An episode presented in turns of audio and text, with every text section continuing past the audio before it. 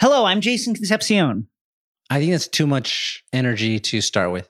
20% less. Okay. Hello, I'm Jason Concepcion. Uh, I don't think that was it either. 5% either direction. Either direction? Okay. Hello, I'm Jason Concepcion. So let's do that one. Let's do that one. Can you just let me do it? Just let me do it. okay. Hello, I'm Jason Concepcion. And I'm Shea Serrano. We have a podcast coming out. It's called The Connect, and it's fing cool. Each week, Shea and I will talk about two movies and the theme that connects them. For example, for our debut episode, which comes out July 22nd, the theme is Work Friends. I'm talking about 1999's Office Space. It's about three friends who work at a technology company. And I'm talking about 1983 Scarface, which is about two best friends just trying to make their way to the top of Miami's very competitive cocaine industry. Another theme we'll have is Mean Mentors. I'm talking about Fletcher from Whiplash. Jason's talking about Miranda from The Devil Wears Prada. Another theme. How about Matthew McConaughey doesn't understand outer space? I'm talking about Contact. Jason is talking about Interstellar. And yet another theme. Oh man, why'd you do that? I'm talking about Juice. Jason's talking about Ladybird. There are categories and bits and contests. It's a whole thing and it's going to be great or it's going to be terrible. I don't know but I'm excited to find out. Me too. Subscribe now wherever you get your podcasts.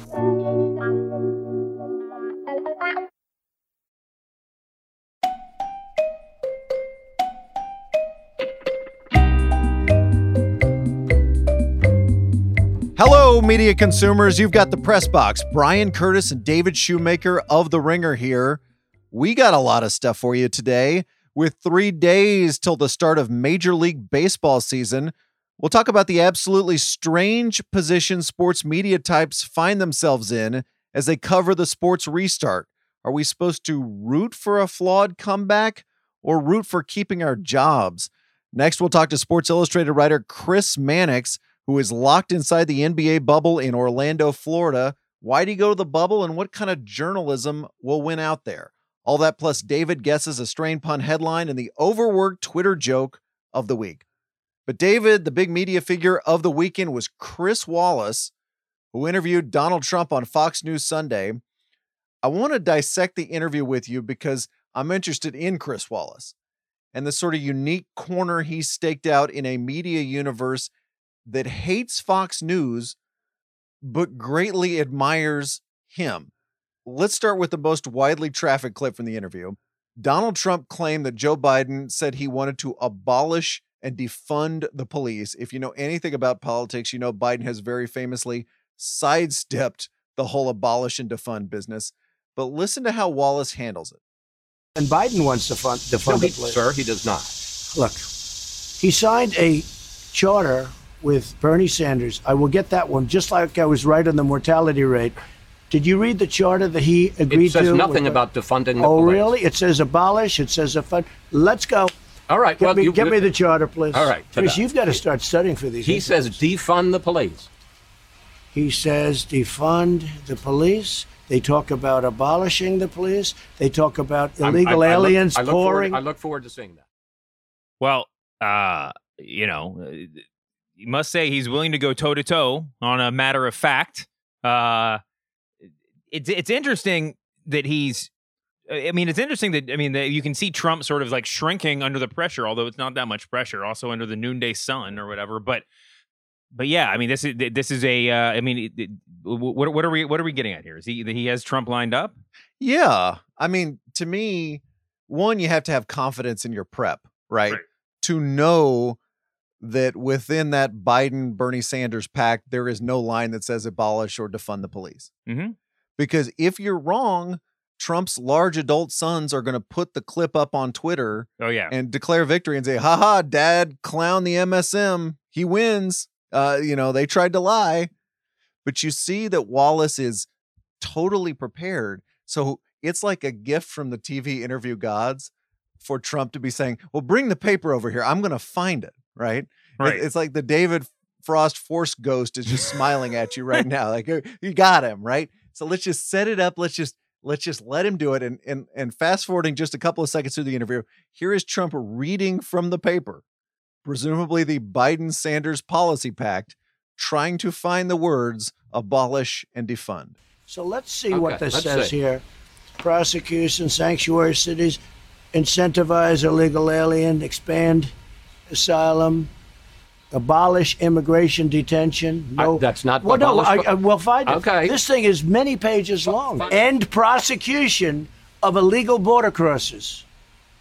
Support deathly, and these are the worst things. Sir, I'm, I'm not. I'm not disagreeing with you on any of those. I'm disagreeing about defund police. Incent- The White House never sent us evidence the Bernie Biden platform calls for defunding or abolishing police because there is none. It calls for increased funding for police departments that meet certain standards. Biden has called for redirecting some police funding for related programs like mental health counseling. I think the only way Wallace could have uh, one upped him better is if he had just if, if he had come prepared with like a pink inflatable version of the policy paper that they had both signed. So Trump Trump waves it over and he just has to like comb he has to just pour through just something that looks absolutely ridiculous to be holding. But I mean, we would think that it would. I mean, you, in another situation, I feel like we would be raising our eyebrows at the uh, you know whoever had failed to prep Trump sufficiently on this point. But I think what the president has proven over and over again is he's uh, often just completely Teflon in these situations, and somehow I don't even know how to break it down. Maybe he was just caught unawares because of the because of the network, but he seemed to be uh, he seemed he, he was caught flat-footed on this one. He wasn't he wasn't Trump, or Wallace was somehow able to get him off guard. Well, we, we always talk about how Trump kind of lives in this Fox News created feedback loop. So there is a supreme irony that if you are in this feedback loop where you are, are absolutely certain that Joe Biden is for defunding and abolishing the police, that you should then walk into the trap on Fox News Mm-hmm. on the same channel. Yeah. Um, and you see how skillfully once once he commits to the fact that it's not just that Biden said this, which Trump could just claim, even though Biden's never said it, but the fact that Trump is committing that it is in this particular policy paper, Wallace absolutely knows he has. Um, I think one thing, David, about TV interviews of Trump is often we can't decide what we want out of them. We we either want the interviewer to just confront Trump and basically have an argument, or we want them to kind of skillfully maneuver Trump into revealing information or saying a potentially damning something or other. Sure. Wallace is one of the few people on Sunday that I've ever seen do both at the same time. Hmm. And I think that's part of the skill of this interview. Listen to this exchange Trump and Wallace talking about renaming military bases that were named after Confederate generals. The National Defense Authorization Act, the NDAA, you have threatened to veto it because in the bill, and this is supported by Republicans as well as Democrats, it would rename Army bases named for Confederate generals. Now, this is a bill that funds military operations, it gives soldiers a pay raise. Yeah. You're going to veto No, that? because they'll get their pay raise. Hey, look, don't tell me this. I got soldiers the biggest pay raises in the history of our Understood. of our military. I got soldiers brand new equipment, brand new jets, brand new rockets, brand new 2.5 trillion. I did more for the military than any president that's ever had this you're office. veto this because bill? I think that Fort Bragg, Fort Robert E. Lee, all of these forts that have been named that way for a long time, decades and decades. But the military decades. says they're Excuse for me. this. Excuse me. I don't care what the military says. I do. I'm, I'm supposed to make the decision. Stop, stop it right there for just a second, Erica. Perfect interruption, right? Trump Mhm. is Trump is going full filibuster there. He interrupts him, and Trump says, "Who cares what the military says?" I don't care what the military says. Well, you know, you can't overstate uh, or uh, how again Teflon Trump can be at these things, but I don't care what the military says. Would be the I didn't order the code red of this of this campaign in any other cycle. Uh, we'll see. Oh we'll see if anybody Can you imagine remembers. Joe Biden with that soundbite? Mm-hmm. I mean, it would be it would be absolutely deadly. And by the way, just, I'm sorry. You're damn right. I ordered the code red. Sorry, I got that totally backwards. at, on a Ringer podcast, we need to make sure we have that wording absolutely correct. Um, and by right. the way, Trump 15 seconds earlier, David had talked about getting pay raises for troops, mm-hmm. and we suddenly got to the code red like 15 seconds after that. It just literally doesn't make any sense. Anyway, Erica, please continue with that uh, clip. I'm- supposed to make the decision. Fort Bragg is a big deal. We won two world wars. Nobody even knows General Bragg. we won two world wars. Go to that community where Fort Bragg is in a great state. I love that state. Go to go to the community. Say, how do you like the idea of renaming Fort Bragg? And then what are we going to name it? You going to name it after the Reverend Al Sharpton? What are you going to name it, Chris? Tell me what you're going to name it. Really weird drop of uh, Al Sharpton's name in there. People pointed out on Twitter, uh, sure, just a coincidence that Donald Trump picked a notable black civil rights leader to throw in there.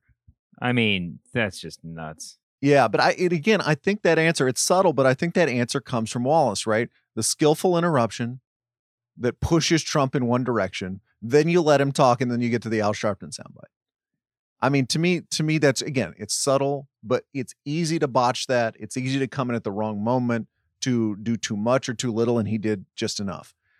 We should say this about Chris Wallace, David. Whoever occupies the role of Fox News truth teller is going to get rave reviews, right? You get like a 30% bonus. Shep Smith, Carl Cameron was in this role because whenever Chris Wallace like says something about Trump on Fox, it allows liberal Twitter to go, huh, look, even Fox News has had to admit that the Trump administration has gone too far. Well, and it also allows Fox News viewers to say, uh, look, we're not, I mean, look, we're, we're even handed. You know, I mean, so it kind of mm-hmm. cuts both ways. I guess th- that that statement that I just made cuts both ways. I'm not trying to uh, make it seem like that's necessarily a negative. Um, I do wonder if I mean, are we supposed to look at Chris Wallace obviously in the context of this interview, and, and he does he does pull off great interviews like this about once or twice a year, and I find we find ourselves talking about him. But is he technically the the the the champion of Fox News truth telling, or is he just the interim champion after Shep Smith relinquished the title? Like, did he did he has he earned it? To, to, I mean, is everybody is he undisputed at this point? Did this interview seal the deal? Well, he is big enough to host a presidential debate as he did in 2016. Yeah, but he's not always a truth teller. It's not all. It's not. He's not. A, I mean, I don't know that. Uh, Shepard Smith was had a much smaller platform, but un, but was the undisputed champ for a number of years.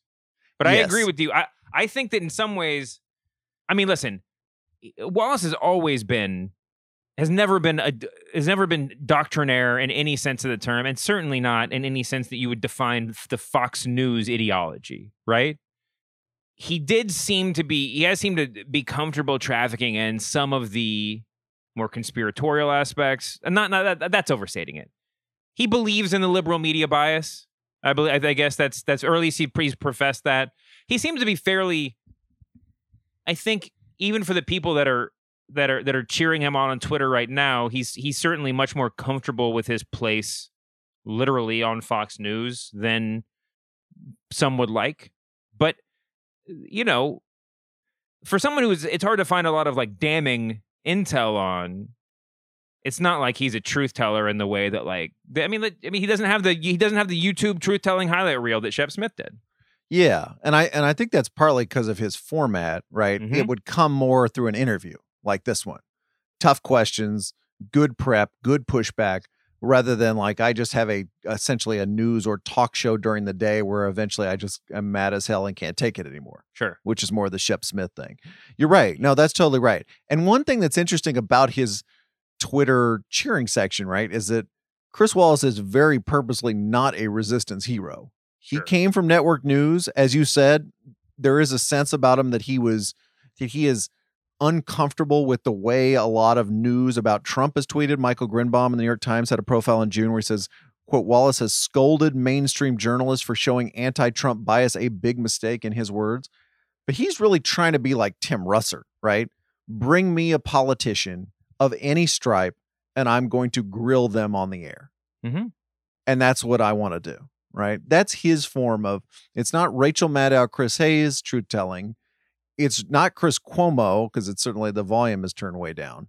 But I feel it's more Russardy than anything else, and that's sort of what he's trying to carve out. There is a sort of uh, I don't know if it's really an old school element to his presentation, but there's a Yes. Kind of a smarminess to it. Well, I don't I mean Tom Scocca might have to adjudicate that definition, but like a smugness to his overall presentation that is feels a little bit old school, but there's in a world in which certainly the people that are the other people on his network or the other people sorry the other Fox News the Fox News personalities who are getting this sort of interview oppor- eh, eh, interview opportunity are so far to the obsequious side of the spectrum that it's it is impossible to even compare them right?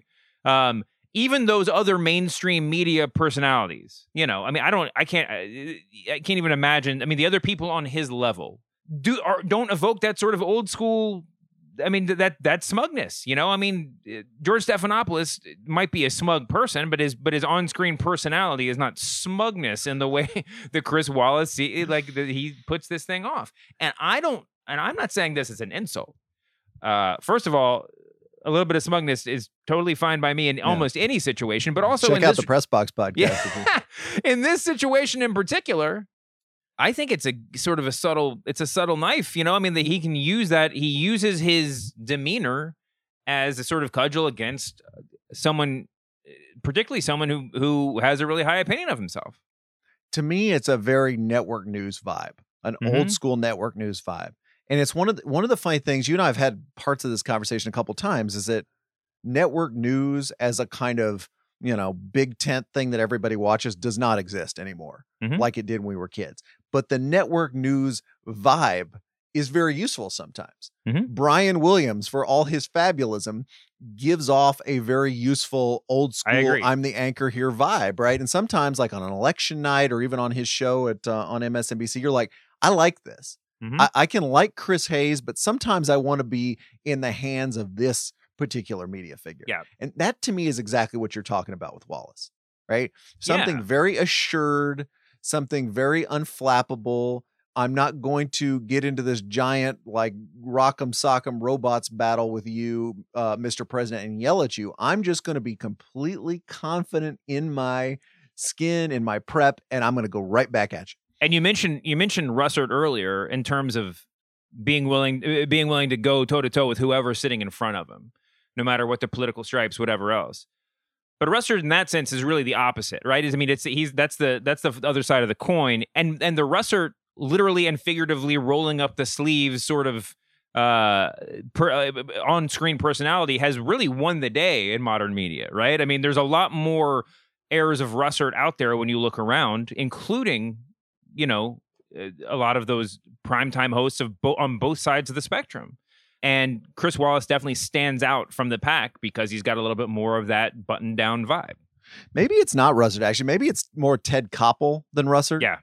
Because Koppel, I think, and I and I don't know whether either of these guys would find that a compliment because they both worked at ABC News at the same time, but they they had to me that same manner, you know, uh, Mr. President, with all due respect, kind of thing, right? Mm-hmm. There was a little softer than Russert, Russert's theatricality. Really good point about this interview by Michael Socolow, who's an academic and writer on the media. I saw this on Twitter. He says, Everyone's pointing out Wallace's success interviewing Trump, but nobody notes the single most important reason it worked. The interview wasn't live, which limits stonewalling and evasion. The two best Trump interviews, Lesley Stahl and Wallace, both taped. That's a really good point because not only the clip we saw earlier where Trump is allowed to sort of look at this paper and then Wallace comes back in the narration. There's another one, which we won't play here, but go look it up if you want to, where Trump was sort of filibustering about coronavirus mortality rates and brings out this chart, right? Mm-hmm. And if it had been a live interview, I think he would he would have been allowed to kind of like bring the point to a stalemate. But Wallace again is allowed to add narration after the fact, and say like actually this chart is incredibly misleading. Yeah, it's funny that you mentioned Lesley Stahl. Uh, it was a really good point in comparison. But before I was I even was even thinking about her, that voiceover that, that Wallace was able to use in this interview made me think of 60 minutes right i mean mm-hmm. it's that it, that's exactly i mean that's the uh, who knows if they invented the form but they've certainly perfected it and the idea of as a culture we don't really give a shit about anchors about news anchors anymore right i mean we don't watch the the cbs evening news and say uh, uh, as as a culture to be and, listen to, to, them and to be our voice of truth, right? I mean, we we get our truths from different sources, unfortunately now, but there is a very but there is a there is something powerful about that. I don't know, ringing the there's a there's a Pavlovian reaction to like, hey, that's 60 minutes. This what, what they're doing means he's saying the true thing, mm-hmm. right? The mm-hmm. way that voiceover comes in is just like like a margin note from the editor coming in saying like you know whatever like that's an asterisk that you have to acknowledge as truth That's totally true. It's at least to people of our age group. I wonder if younger people have that same Pavlovian reaction, but you and I sure do. Mhm. Um, maybe Trump's biggest argument at- at this stage of the election, David, is that Biden doesn't have the mental acuity to be president. This Mm. is something he says over and over again. He said it in the interview that aired Sunday. I want you to listen to Chris Wallace parry that point. Who is more competent? Who's got whose mind is sounder? Biden beats you in that. Well, I tell you what, uh, let's take a test. Let's take a test right now. Let's go down. Joe and I will take a test. Let him take the same test that I took. Incidentally, I took the test too when I heard that you passed it. Yeah, how did it's you not do the Well, it's not the hardest test. No, but It the last there's a picture and it says what's last- that, and it's an elephant. No, no, no. You see, that's all misrepresentation. Well, that's what it was on the web. It's all misrepresentation. Because yes, the first few questions are easy, but I'll bet you couldn't even answer the last five questions. I'll bet you couldn't. They get very hard. The last five. well, questions. one of them was count back from 100 by seven. And let me tell you, 93. You couldn't answer. You couldn't answer. All right, what's the question? Many of the questions. I'd get you the test. I'd like to give it, but All I guarantee you that Joe Biden could not answer those questions. Okay. Okay. You- And I you talk answered about- all 35 questions correctly. Did you hear that really subtle where he said count backwards by seven from 100? And you just really like lightly on the tape here, Wallace say 93. That's fantastic. They, uh, yeah, no, I mean, I can't. I really thought he, w- uh, watching it live, that he was going to go in for it right then and just be like, "Do you know what comes next?" Yeah, I mean, it's just um, the fact that he got Trump to like go in to squabble about that on something that again that's available online, and you know, people watching are going to be like, "Oh, wait, I can Google this and like take the test myself." Trump has no. If if Trump doesn't realize that he's speaking to an online test taking uh, culture, then uh, he then he he's he's as well as lost this election. He doesn't he doesn't know who he's talking to at all. But um, yeah, I mean it's it's a tough argument. I mean it's it's it's a really tough line of attack for I mean for Donald Trump, and it's certainly no matter how do I say this, the, Trump's most effective lines of attack are not going to stand up to scrutiny. So I don't know that he needs to be going in on this test. I thought it was a mistake for even him to even go in on in his in his rally, but he's mu- he's, he's better off just saying, "Look at this dodo" and laughing than trying to compare the two. Right? I mean, the last thing he wants is to set up a sort of like presidential decathlon. You know, I mean, we don't we don't need. Odyssey of the mind. Yeah. I said, I mean, listen, I, I said repeatedly four years ago that Hillary Clinton could have won the election by challenging Trump to a push-up contest. I mean, it's like it's there. There's Trump is a very impressive person in a lot of ways until you actually have to compare him to anybody, and that's you know, I I, I don't think he catches the second half of that. Since we're talking about Wallace and Fox News, can I just check the status of the liberal bias uh, detector over here for just a second? Sure. Joe Biden had been in that seat and Wallace had done a similarly skeptical, tough interview that touched on Tara Reade's allegations, that touched on the crime bill. Oh, if if if he had been in that seat, yes. okay. Would how much of the Twitter cheering section would still be intact at the end of that hour long interview? Oh, well, I mean, that's a good question. Um, uh, I think that. Well, I think Tara Reade's a little bit is maybe a little bit of a touchy subject. Would have Um, probably would have come. He probably would have brought it up. Oh, you know? he 100 percent would have brought that up. Would would have brought that up. Um, you know, I, I mean, I think it's fair to assume that that there'd be a lot less. There'd be a lot less, you know, rooting for him. But I think that has as much to do with. I mean, it's about expectations, right? I mean, certainly the people who are rooting on Twitter are probably are largely politically anti-Trump. That's what I mean. There's a situational Chris Wallace fandom here, right? Yes, it's situational, but it's also but it's also a matter of we don't expect anybody to be called to task in 2020. You know? I mean, you would one would be people were surprised when Obama did the Super Bowl interviews with Bill O'Reilly and knowing that that was like probably a pre-negotiated softball platform like no other, you know? I mean, but like it's people don't expect anything like that. So to see somebody g- who's given the opportunity to interview the president or a presidential candidate, you know, theoretically put their career in jeopardy by asking these questions. I mean, I think that's what we're cheering for, right? I think so. I think so. And as you say, it's rare, partly because of the decline of network news. I think it's figures in there, right? And there's all these safe harbors for politicians to go on. That kind of confrontation is pretty rare. I'll leave you here, David. As a child of the southern United States, how much did you love the cicada noise oh my gosh.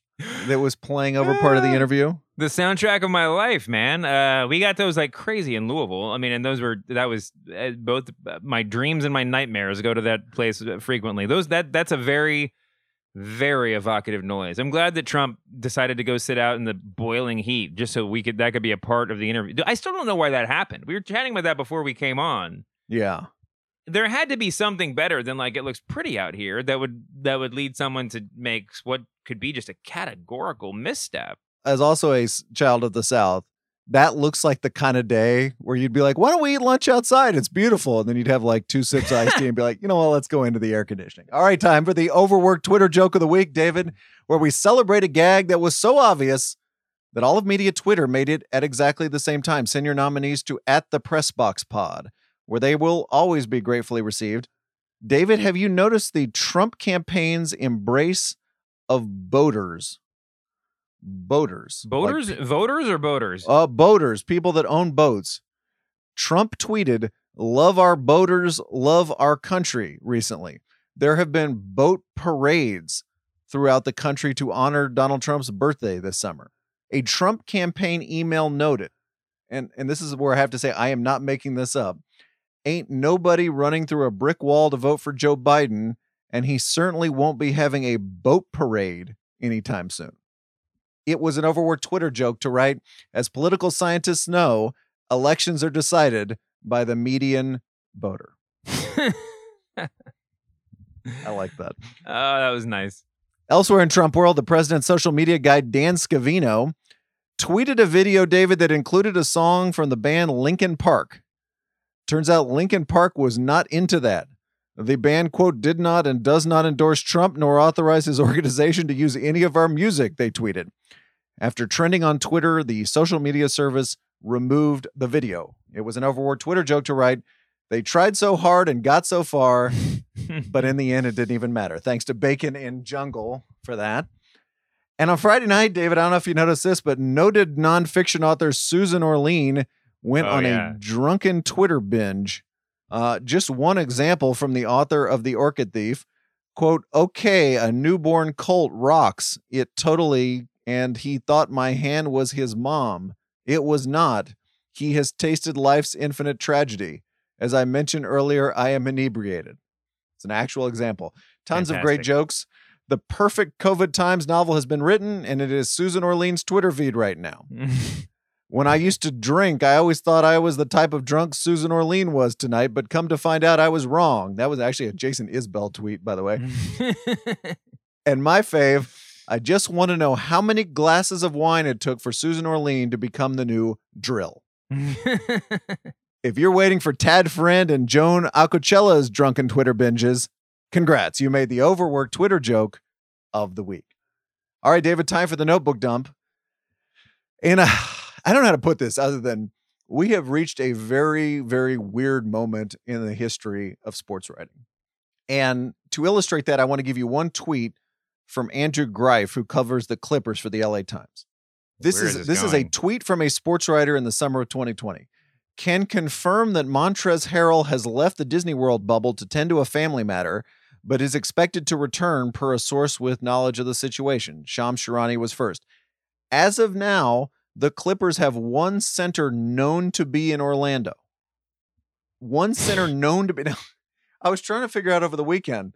Not, nothing wrong with the information in that tweet, but just the wording of that is so summer 2020 it hurts a center known to be in Orlando.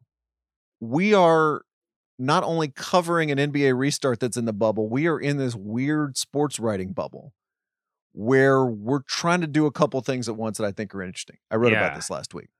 On the one hand, we're covering a restart that's pretty obviously fraught, flawed, impossibly flawed, you might argue. mm-hmm. But as sports media people, and this includes David and Bryan, we really need the sports restart to work. Yeah. Because if it doesn't work and sports gets canceled again, we're screwed. It's true. It's true. And th- listen, there have been a lot of podcasts, or at least a handful that I've listened to, uh, featuring reporters who are inside the bubble. Um, our boss Bill Simmons did one last week. There's a limit to uh, how interested we are as a culture in what life's like inside of the bubble, right? It's I, I don't think I don't think the best podcast interviewer, uh, present company possibly accepted, will are going to be able to turn a weekly interview with anybody who's in there into audio Big Brother or something. You know, I mean, it's just, there, there's a limit. Like we need the sport to happen, is what I'm trying to say, Yes. uh, to to to keep our interest up. the media navel gazing can only go so far. Yes. Yeah, I agree. And I think we've like we've been lucky enough to have through the summer, if lucky is the right word, like a couple of big transaction things, right? Like Tom Brady going to the Bucs being the biggest. But all those hinge on sports actually happening. I mentioned this in the story last week. Like Tom Brady the Bucs is a great story, but only if Tom Brady actually plays football for the Bucs. Yeah, that's true. Uh, and and it's also, I mean, it probably we can get into another a, a much deeper, more irritating conversation about modern media. But like, even if it were someone of this caliber of Tom Brady, who was not Tom Brady, I don't even think that would have been nearly the story. If the only conversation this summer had been about, I mean, if if Cam Newton had signed with the Bucs and Tom Brady had stayed with the uh, with the Pats, there there's just a limit to how much I mean to, to how interested we could be without actual games being played. You know, I mean, it's it's a it's a totally different thing. Yeah, and it's you know sports writing in our lifetimes has become so transaction based, Yeah, and so we've been able to create so much daily content around those things that it's like, oh, but wait, the games do have to happen, right? Yep. Transactions can become outsized in importance and sometimes more important than the actual games that happen, but only if the games are actually still played. Mhm. At some point, that stops. The other thing that's been so striking about this moment from a sports writing perspective is sports writers just have not been able to do their jobs in the normal way, thanks to all the protocols put in place by the coronavirus before for the coronavirus, I should say. There was a scene at uh, Yankee Stadium during practice the other day. Giancarlo Stanton hits a line drive. It hits Masahiro Tanaka, Yankee pitcher, in the head. Okay. Tanaka goes to the hospital. But because sports writers can't go in the locker room, the Yankees get to pick the two players that are going to talk to sports writers. And guess what? They didn't pick Giancarlo Stanton because why would they? Right? If if he's not forced to talk right. by writers coming to crowd around his locker and be like, "Hey, that was a terrible thing. How do you feel about that?" He doesn't have to talk anymore. Mm-hmm. All these interviews, or almost all of them in baseball so far, have been handled on a Zoom call. You thought the NBA podium was kind of awkward during the playoffs? Imagine this sort of Zoom call thing where everybody's sort of waiting to for their chance to ask a question. Yeah. Super, super weird. Um, so that's there. You know, everything is going to be long distance. It'll be interesting to see what we get out of the NBA bubble. Kendall Baker writes an Axios newsletter, and he had this point the other day, which I thought was really smart, which is that in this kind of new weirdo sports writing reality, the players have become even more of the content creators than they were three months ago, six months ago. Sure. Which is to say that like you've seen all these like videos coming out of the NBA bubble. We've written about them and talked about them on the Ringer. All of a sudden, that has kind of replaced sports writing even more than it already was. And you sort of have to wait for the player to make a video to get news or whatever we call that from the player, him or herself. there have been a lot of ways in which uh, you know sports media has been insulated a little bit from tra- the tragedies befallen the rest of the media world over the past decade or so, and that's and they're certainly not impervious to all the technological changes, but there's certain things like Yeah. you know humanity's need for gamers that will that that that have that have survived. I mean, that have allowed them to survive in a slightly different way. I think we're now in even more of a race to see who can win the SEO battle to post CJ McCollum's Instagram photo than ever before. Like that's it. I mean, that's really where we are, and um, we need sports. We need that's why that's why we need sports. Well, I would say that we were we were already, you know, back in January, we were already there in terms of posting racing to post CJ McCollum's Twitter photo or Instagram photo. And in a month, we're going to be even more in that place because, you know, we have what, like a, like a dozen NBA reporters total in Yeah. Orlando. They can get one on one interviews, as we'll hear in a second here from Chris Mannix. Um, but they're not going to get many of them. And basically, the entire rest of the NBA press corps, ringer staffers included, are somewhere else at this point. Mm-hmm.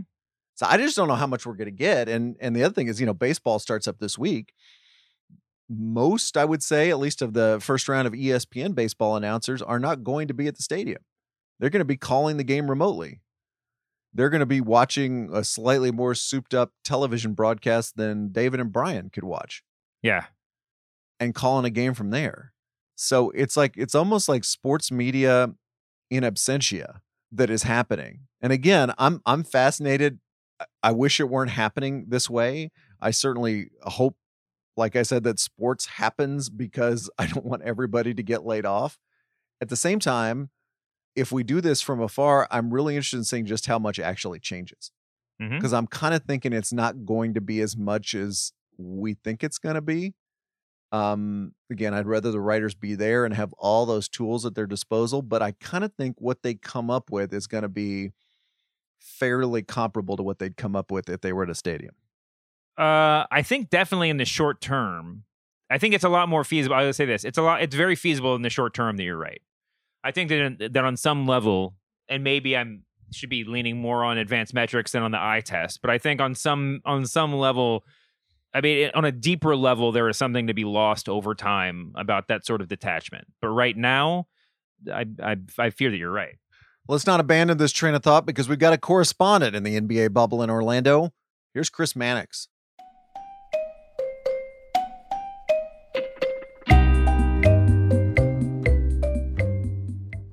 All right, Chris Mannix writes for Sports Illustrated and hosts the Crossover podcast.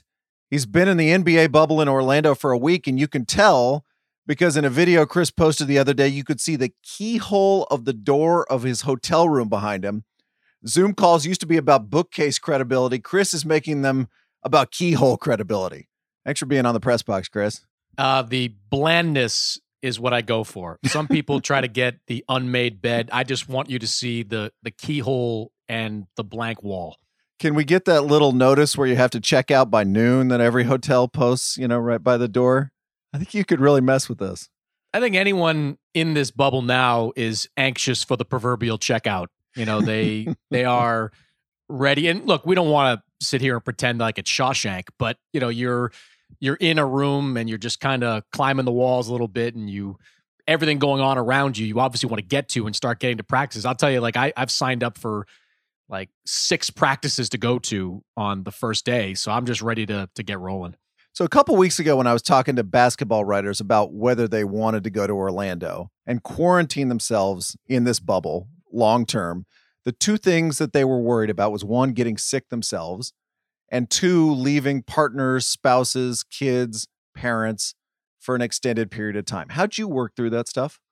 It was pretty easy for me. Uh, I'm not married. I don't have any kids, so it was, you know, it, the circumstances were decidedly different from a lifestyle perspective. I mean, I've during the playoffs, I kind of ordinarily I just basically block off, you know, 20 plus days a month to be on the road anyway. So if you're going to cover a postseason, I mean, you might as well do it without the travel. It just takes one layer of inconvenience out of it all. Uh, the health issues certainly were were something to consider initially, but I don't have any kind of pre-existing conditions and no no medical issues in going down there. And I, you had to believe that regardless of whether you think the NBA bubble is going to work or not, and regardless of whether you think, you know, of the state of Florida at the time, you're going into a place that is attempting with every possible measure to be the safest place on earth, basically. So I couldn't think of a more safe place to be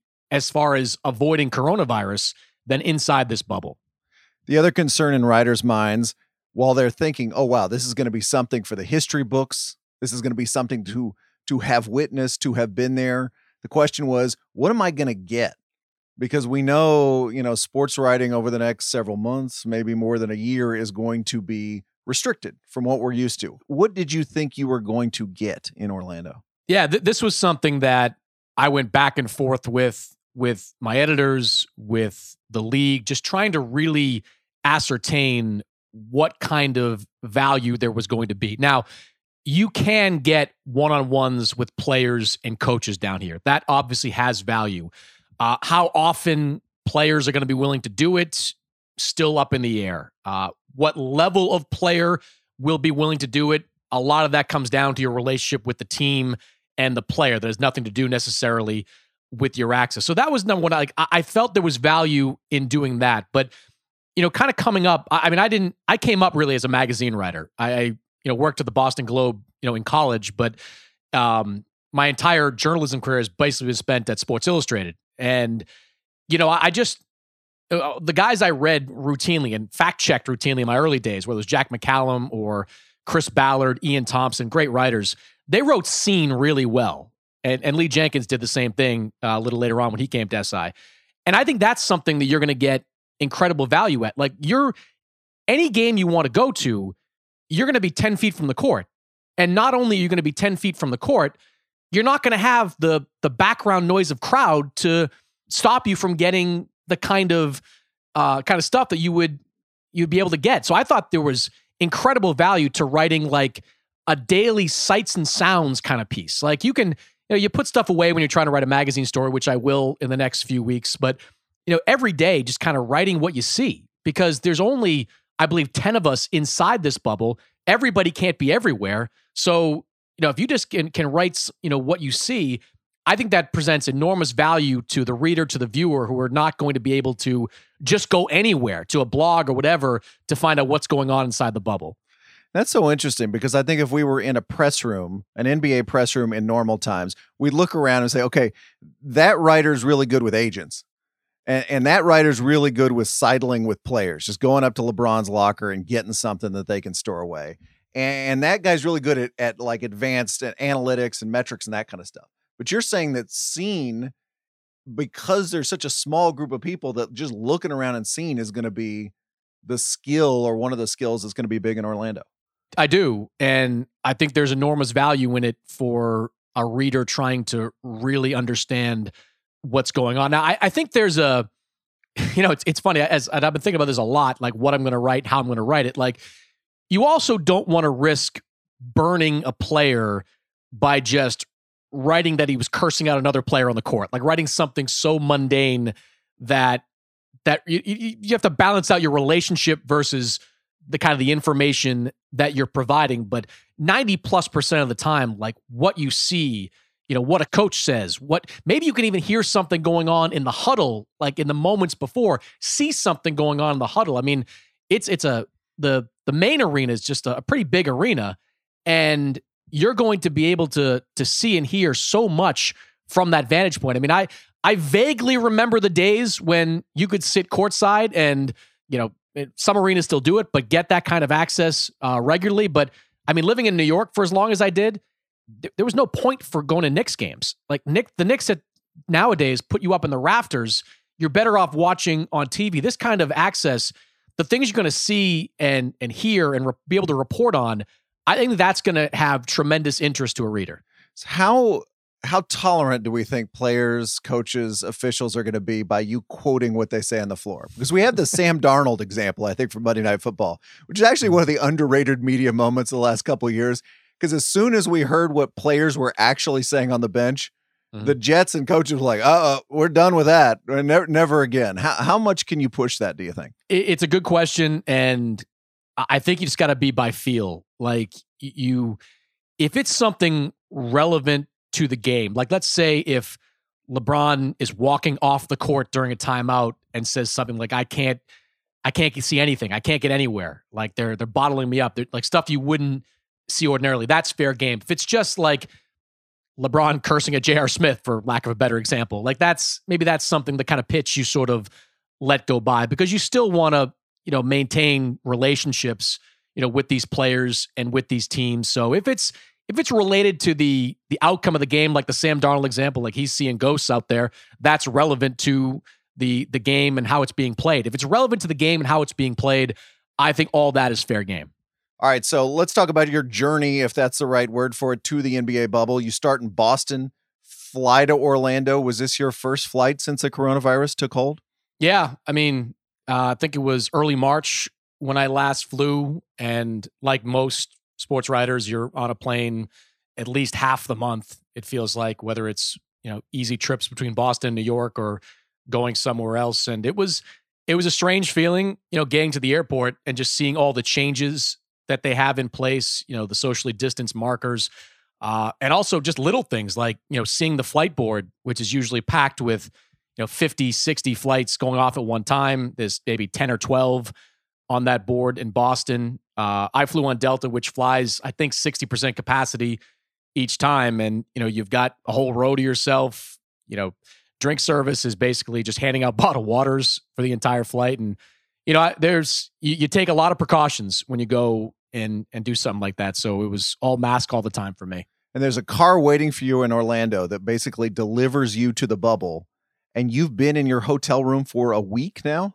Yeah, once you once you land and clear the gate area in Orlando, you become part of the NBA machine, right? They have uh, somebody waiting for you. I took was in a car with another member of the media, and you know they took us to the Coronado Springs, dropped us off.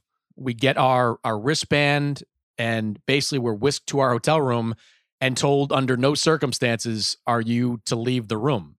Uh, if you need drinks, they will bring them to you. If you need ice, they will go get it for you. Um, they're they're very diligent with all this. The only time you're really supposed to open that door are the three times a day they bring food, and the once a day when three technicians show up to give you your your daily COVID test. and you've been taking this every single day since you've been there, COVID test.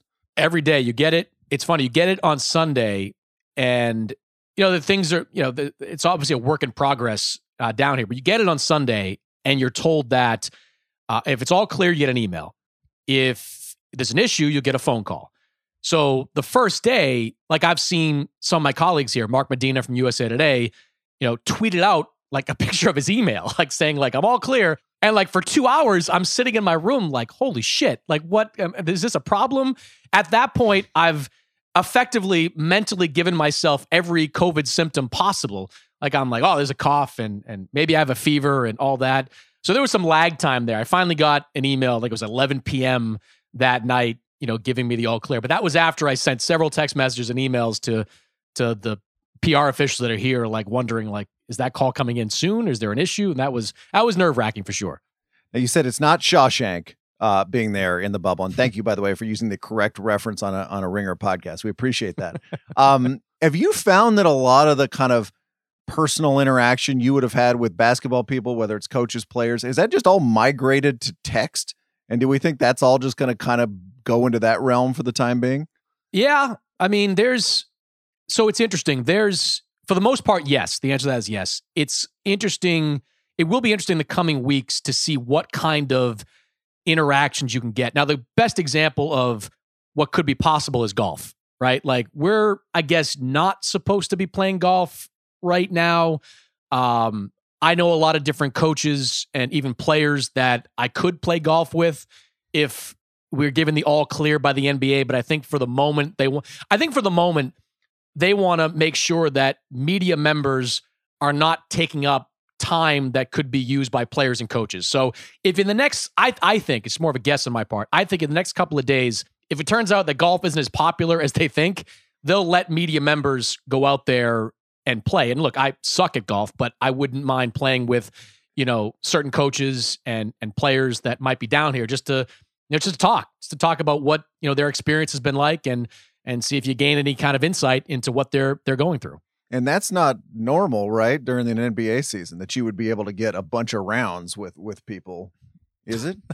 I, I mean, God, I play golf a couple of times in the summertime, and in, honestly, in preparation for this and anticipating this, I did hit the driving range a few times back in Boston when it started to to warm up, uh, to, just to see if I could get my game on a level that's not embarrassing. But no, you you wouldn't. You'd I can't even remember the last time I played golf with uh, with an NBA type or at least an executive or a coach. And so it does present like an opportunity where you're alone ish with a guy or guys for, you know, three, four hours maybe. And and there's definitely value in doing that. One complaint I hear all the time from basketball writers is about over credentialing journalists in a locker room.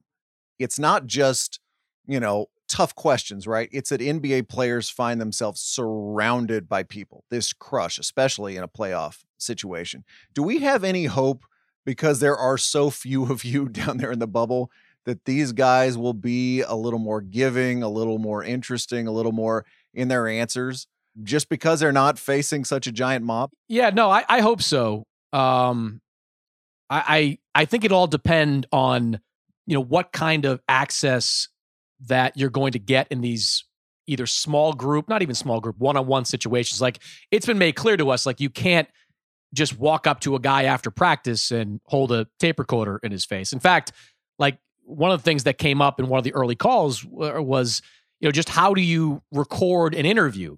Like er, if there's no table, you know, you're going to be six feet away. It's some like my recorder doesn't really pick up a lot. I mean, it picks up some, but it'd be tough to kind of get exact word for word from six feet away. Is there? Can we guarantee we're going to be sitting at a table? So I think a lot of it's going to depend on on the logistics of it. Theoretically, I I hope so. I do think that there's you know there's an over credentialing in locker rooms. It makes it difficult to to get things done. I think it's just as bad now on these Zoom calls because I mean guys aren't even looking at the guys aren't even looking at faces though. Like not about over credentialing on the calls guys can't see your face. So if they're just kind of sitting there looking at a camera, it's it's kind of challenging to get anything more than a stock answer out of them. So the hope is that in talking to people individually, you'll get a little bit more out of them and a little bit more than just the these stoic kind of standard answers. Yeah, I, I think the Zoom call thing has just turned everything into a podium interview.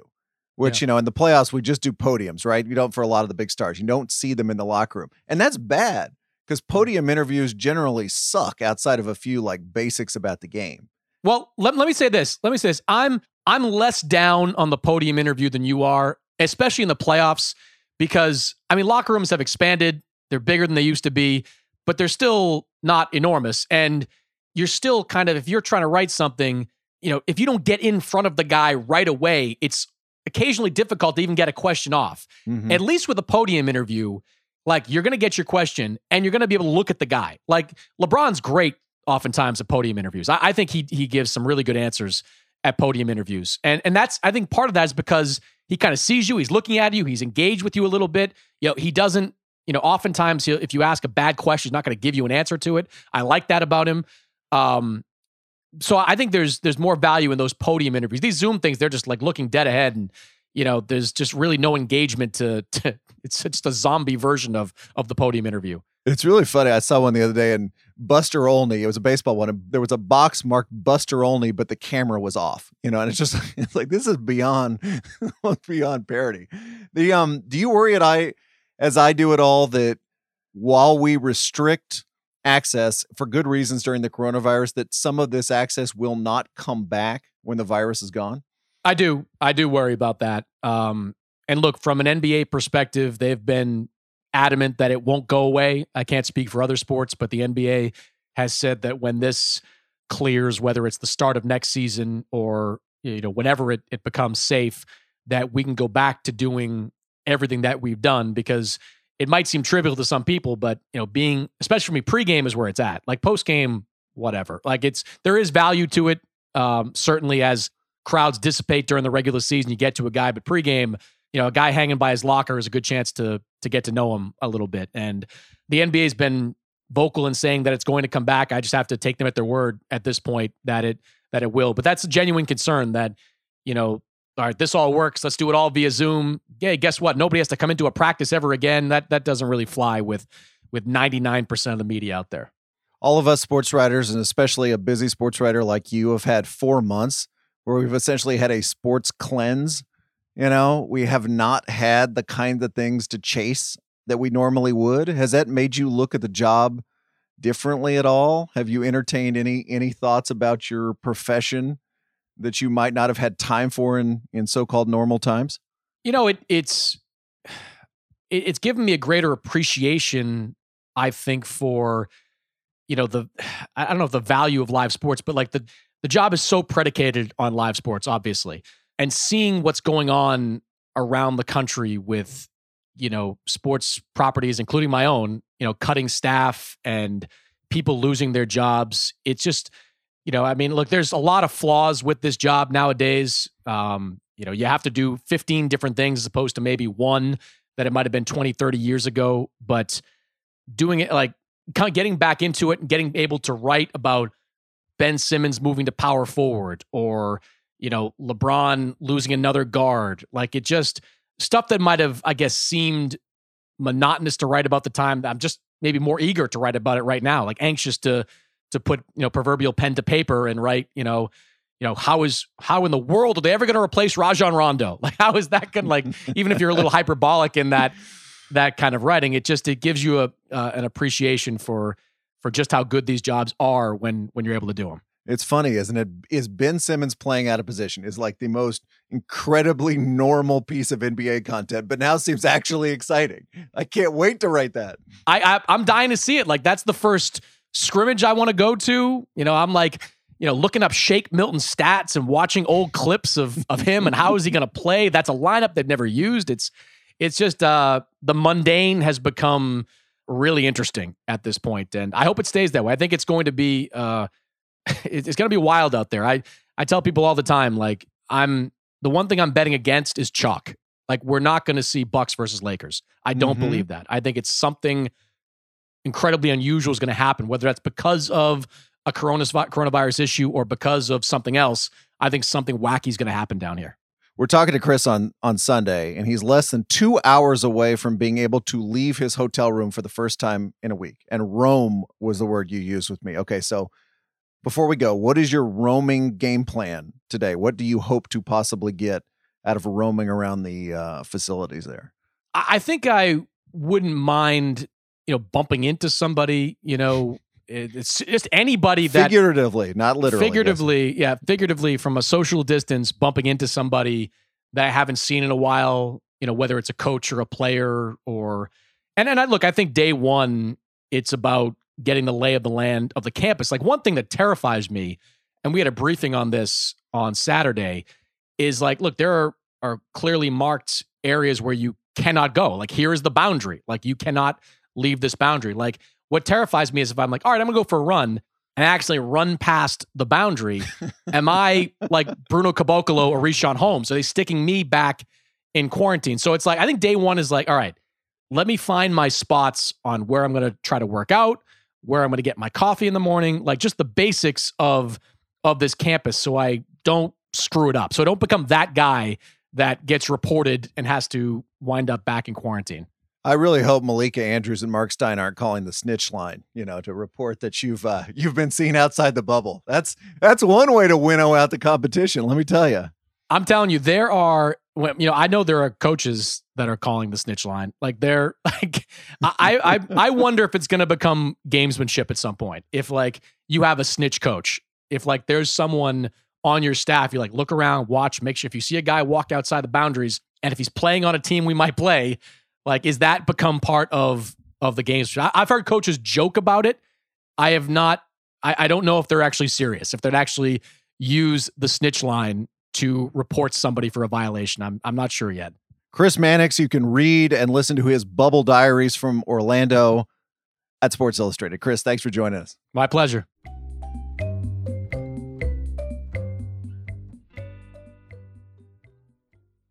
All right, it's time for David Shoemaker guesses a strain pun headline. Woo. Thursday's headline about a bird that bit the Brazilian president was resistance. We got welcome, votes. welcome to the resistance. I really, Well- I, I killed, I died on that one. We got votes for reality bites. Pretty funny, and even more skillful. Blame it on Rhea. Since it's Brazil, that's pretty great. Today's headline comes from Srinivas Murthy. It's from the CBC up there in Canada, David. Kind of a sad story. Hmm. A couple in British Columbia opened an arcade stocked with classic 70s, 80s, and 90s games. Donkey Kong, Pac Man, Street Fighter, the kind of place you and I would be hanging out if we lived in British Columbia. Absolutely. Then, as the popular headline goes, the coronavirus hit. No. and now the couple, yeah, I know. So the couple's cool arcade now has mask regulations and you have to disinfect the games, which kind of takes some of the romance off. Mm-hmm. We're looking for a headline here that plays off the classic Nintendo Entertainment System game franchise. What was the CBC's strained pun headline. So Super Mario Brothers is that what we're doing with it? Is that where we're Uh-huh. going? The, the popular franchise. Okay, so Yes, sir. Mario, Super Mario, uh, This is very strained. I'm just gonna uh, super not like Super Maschio Brothers or Super. Uh, no. That's very strange. I mean, I, um, Super Bro- brothers is the word you're going to want to have fun with here. uh, Brothers. Super Brother, can you Mario. No, that's good though. He's not heavy. He's my brother's. Uh, uh, okay. Um, brother. Does, is it, am, I'm I going for like a coronavirus thing here? It's like a. Uh, just kind of more like a like a word oh, for oh, no- oh, oh, uh, oh, brothers, where art thou? no Super Mario blank, Oh. and it's it kind of means annoyances. Let's oh, say. Super Mario bothers. Super Mario. That's it. Super Sup- Mario. I've been watching Super Winnie Mario bothers. Super Mario bothers is the answer. That's really the answer. inform- Yes, I glad to inform you. Super Mario bothers. I'm just gonna let him. I'm just gonna just And gonna that put a note, pause in here. He is David Shoemaker. I'm Bryan Curtis. Research by Chris Almeida. Production magic by Erica Cervantes. We're back Thursday. I don't think we have anything to plug. But hey, why don't you share the pod? Should we ask people to share the pod, David? do We've it. never actually asked this in the history of the press box. Do we get one of these? yes, we do. Five stars, share the pod. I'm just just repeat all the all the things you've heard other more competent podcast hosts ask you to do. We'd love you to do that. We really would appreciate it. Because if you do, we get to come back with more lukewarm takes about the media. See you then, David. See you, Bryan.